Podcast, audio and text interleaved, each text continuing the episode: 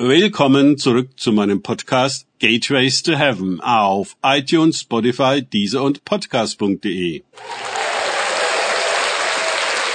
Mein Name ist Markus Herbert und mein Thema heute ist Klarheit. Weiter geht es in diesem Podcast mit Lukas 24, 4 bis 5 aus den Tagesgedanken meines Freundes Frank Krause.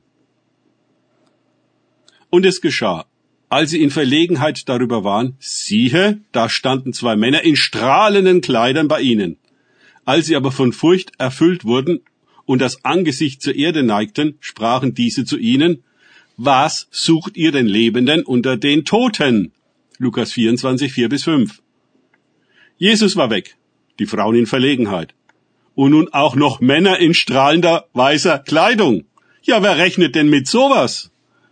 Solche Begegnungen mit Engeln werfen Fragen auf. Zuerst die, ob die Erscheinung wohl unsere Vorstellungen von Engeln entspricht. Viele wollen ja unbedingt mal einen Engel sehen. Und ich bin überzeugt, Viele haben auch schon einen oder mehrere gesehen.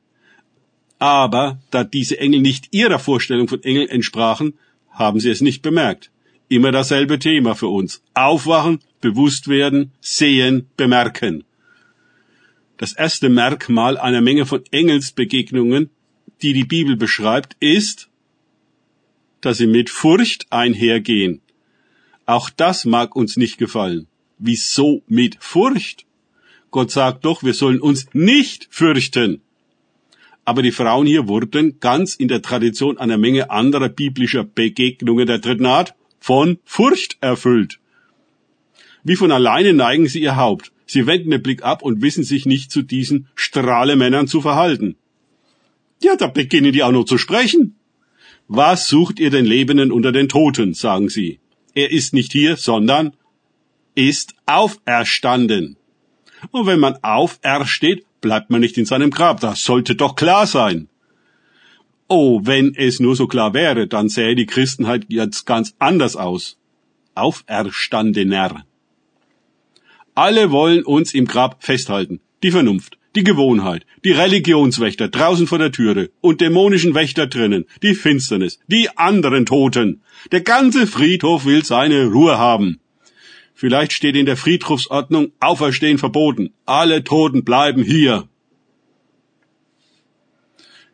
Aber wir sollen mit Jesus auferstehen, den Tod überwinden, aus den Gräbern kommen, den Geist des Lebens empfangen, bis Ströme lebendigen Wassers von unseren Leibern fließen.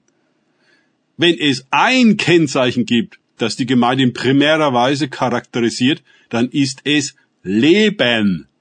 Jesus ist nicht gekommen, eine neue Religion zu installieren, sondern das Leben zu bringen. Ich lebe und ihr sollt auch leben. Johannes 14, 19. Hier steht überhaupt nicht, wir sollen religiös werden, sondern lebendig. Das ist nicht dasselbe.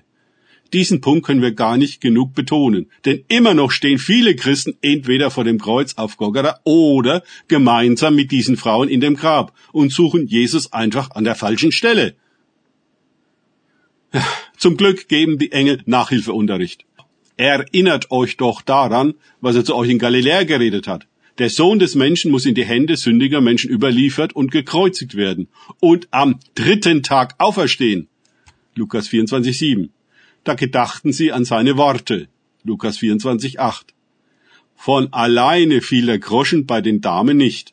Die sind Kennzeichen der Decke, der Betäubung, der geistlichen Ohnmacht rasch vergessen, keine Zusammenhänge sehen, nicht richtig bei der Sache und nicht präsent sein, fragmentiertes Denken, Verwirrung, zwanghafte Abgelenktheit, chronische Müdigkeit und dergleichen mehr. Und das Schlimmste bei alledem, einen solchen Zustand für ganz normal zu halten. Die Engel kennzeichnet, dass sie diesen so vernebelten Zustand stets aufheben und Klarheit bringen. Danke fürs Zuhören. Denkt bitte immer daran. Kenne ich es oder kann ich es? Im Sinne von erlebe ich es.